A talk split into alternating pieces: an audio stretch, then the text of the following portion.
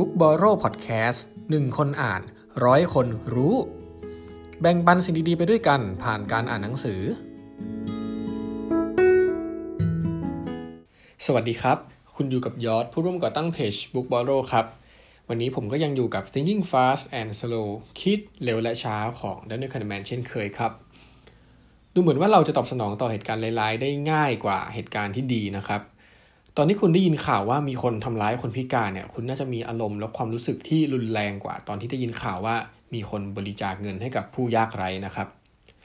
ในหนังสือเล่มนี้ครับผู้เขียนอธิบายว่าสมองของมนุษย์และของสัตว์อื่นนะครับถูกออกแบบมาให้มีกระบวนการที่ให้ความสำคัญกับข่าวร้ายเป็นอันดับแรกเลยเนื่องจากการระบุตัวผู้ล่าได้เร็วขึ้นแม้เพียง1/100วินาทีนะครับก็สามารถช่วยให้สิ่งมีชีวิตอยู่รอดได้นานขึ้นมากพอที่จะสืบพันธุ์ได้นี่คือกลไกพื้นฐานเป็นกลไกป้องกันตัวเองที่เราได้รับมาจากบรรพบุรุษของเรานะครับเจ้ากลไกป้องกันตัวเองนี้เองครับที่เป็นการตอบสนองของระบบหนึ่งและเป็นระบบอัตโนมัติแสดงว่าไอ้ระบบนะครับมันทำงานก่อนที่เราจะรู้ตัวเสียอีกนะมีนักวิจัยนะครับได้ทดลองฉายภาพที่น่ากลัวเพียง2/100ส่วนของวินาทีให้คนที่กำลังอยู่ในเครื่องสแกนสมองดูนะครับแน่นอนว่าเสี้ยวเวลาที่น้อยขนาดนั้นนะครับตัวเราเองเนี่ยยังไม่ทันรู้ด้วยซ้ำว่าเราเห็นภาพอะไรหรือว่าฉายภาพหรือเปล่าเนาะแต่นักวิจัยนะครับที่กำลังอ่านคลื่นสมองอยู่กับพบว่าสัญญาณมันมีสัญญาณที่บ่งบอกว่ามีการทำงานของกลไกป้องกันตัวเองแบบนี้อยู่ด้วยนะจริงอยู่นะครับที่เราจำเป็นจะต้องตอบสนองต่อเรื่องดีๆบ้างเหมือนกันอย่างการหาอาหารหรือหาโอกาสในการสืบพันธุ์ถึงอย่างนั้นนะครับ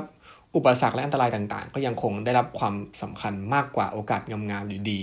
แม้จะเป็นสิ่งที่เป็นนามธรรมนะครับสมองของเราก็ยังตอบสนองได้อย่างรวดเร็วเหมือนกันนะครับยกตัวอย่างเช่นเวลาที่คุณอ่านหนังสือหรือว่าอ่านข่าวแล้วเจอคำศัพท์ที่เต็มไปด้วยอารมณ์และความรู้สึกเนี่ยไอ้คำศัพท์เหล่านั้นมันก็จะดึงดูดความสนใจของเราได้อย่างรวดเร็วนะครับอย่างคำว่าสงครามและอาชญากรรมเนี่ยก็จะดึงดูดได้มากกว่าคำว่าสันติภาพและความรักอีกนะครับนักจิตวิทยาชื่อพอล โรซินนะครับซึ่งเป็นผู้เชี่ยวชาญด้านความขยะแขยงนะครับได้ชี้ให้เห็นว่าเรื่องเลวร้ายนะครับมีผลกระทบมากกว่าเรื่องดีๆอยู่ในหลายแง่มุมเลยนะเขายกตัวอย่างว่าแมลงสาบเพียงตัวเดียวสามารถทำลายความน่าดึงดูดใจของเชอร์รี่ทั้งชามได้ในขณะที่เชอร์รี่เพียงลูกเดียวก็ไม่อาจส่งผลกระทบใดๆต่อชามที่เต็มไปด้วยแมลงสาบได้ฟังแล้วขนลุกเลยเนาะเมื่อเราตอบสนองต่อเหตุการณ์ร้ายๆได้ง่ายเนี่ยครับสื่อข่าวต่างๆก็เลยชอบนำเสนอข่าวร้ายมากกว่าข่าวดีเพราะว่ามันสามารถเรียกความดึงดูดจากผู้ชมได้มากกว่า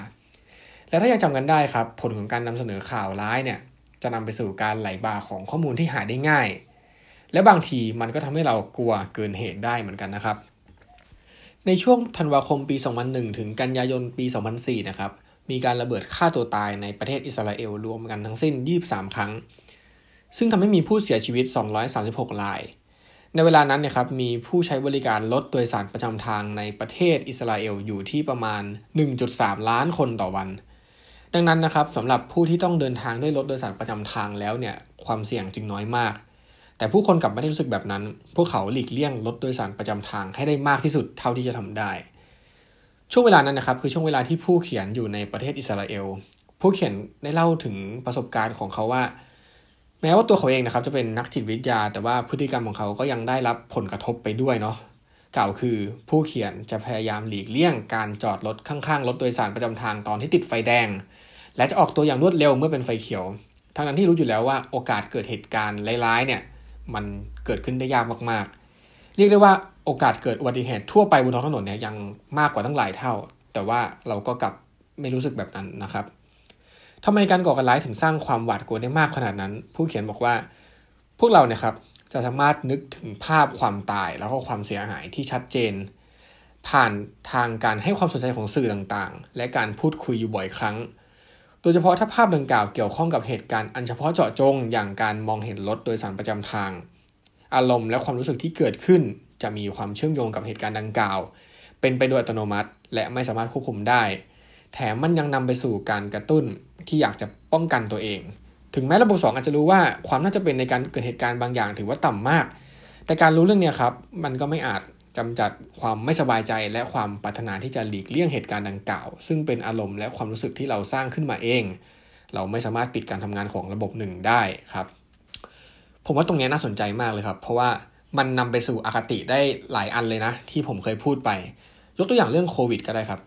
ผมเคยพูดไปแล้วว่าโอกาสติดโควิดเนี่ยในวันนี้นะครับมันยังน้อยกว่าโอกาสตายเพราะโดนรถชนมากๆเลยแต่ถึงอย่างนั้นครับคนก็ยังให้ความสำคัญกับการป้องกันตัวเองจากโควิดมากกว่าอุบัติเหตุอยู่ดีถึงอย่างนั้นเราก็ต้องป้องกันตัวเองนะครับผมไม่ได้บอกว่าเราไม่ควรจะป้องกันตัวเองเรายังต้องล้างมือเรายังต้องใส่หน้ากากอยู่ดีสมมุตินะครับว่าผมเนี่ยไปเที่ยวต่างจังหวัดแล้วมีเพื่อนบอกผมว่าเฮ้ยระวังติดโควิดนะแน่นอนครับระหว่างที่ผมไปเที่ยวเนี่ยผมก็ดูแลตัวเองอย่างดีผมก็ล้างมืออยู่บ่อยๆใส่หน้ากากอยู่ตลอดเวลาแต่สมมุตินะครับว่าผมเนี่ยโชคร้ายมากๆเลยนั่นก็คือผมติดโควิดคราวนี้ครับเพื่อนผมก็จะบอกผมว่าบอกแล้วว่าโควิดมันติดง่ายไม่น่าไปเที่ยวแต่แรกเลยนี่ก็เป็นตัวอย่างที่แสดงให้เห็นว่าระบบหนึ่งเนี่ยสร้างอคติขึ้นมาอย่างน้อย2 อย่างเลยนะอย่างแรกก็คืออคติจากข้อมูลที่หาได้ง่ายหรือ information bias นะครับเราเห็นข่าวผู้คนติดโควิดกันมากมายทั้งที่พอเราดูอัตราพื้นฐานแล้วเนี่ยตัวเลขมันน้อยมากๆโอกาสติดมันน้อยมากๆเลยและ2ก็คืออคติจากการมองย้อนกลับไปข้างหลังหรือที่เราเรียกว่า hindsight bias ซึ่งเป็นการบอกว่าประมาณว่ารู้อยู่แล้วว่าต้องเป็นอย่างนี้อะไรอย่างนั้นนะครับความจริงแล้วผมก็แค่บังเอิญโชคร้ายมากๆที่ติดโควิดเท่านั้นเองนะครับแต่ทั้งหมดทั้งมวลที่ผมพูดไปเมื่อกี้มันเป็นสิ่งที่ผมสมมุติขึ้นมานะครับเรื่องจริงคือผมไม่ได้ติดโควิดนะครับเราสบายใจได้นะสำหรับเพื่อนๆที่ฟังอยู่กล่าวโดยสรุปก็คือมนุษย์ของเรานะครับถูกวิวัฒนาการมาให้ตอบสนองต่อเรื่องเลวร้ายได้ง่ายกว่าเรื่องดีๆและมันก็ยังนำไปสู่อคติได้หลายอย่างซึ่งบางทีมันก็ทำให้เราสร้างนิสัยที่ไม่น่ารักตามมาทีหลังได้ด้วยนะครับขอบคุณที่ติดตาม Bookborrow ครับแล้วเรามาพบกันใหม่ในวันพรุ่งนี้สวัสดีครับ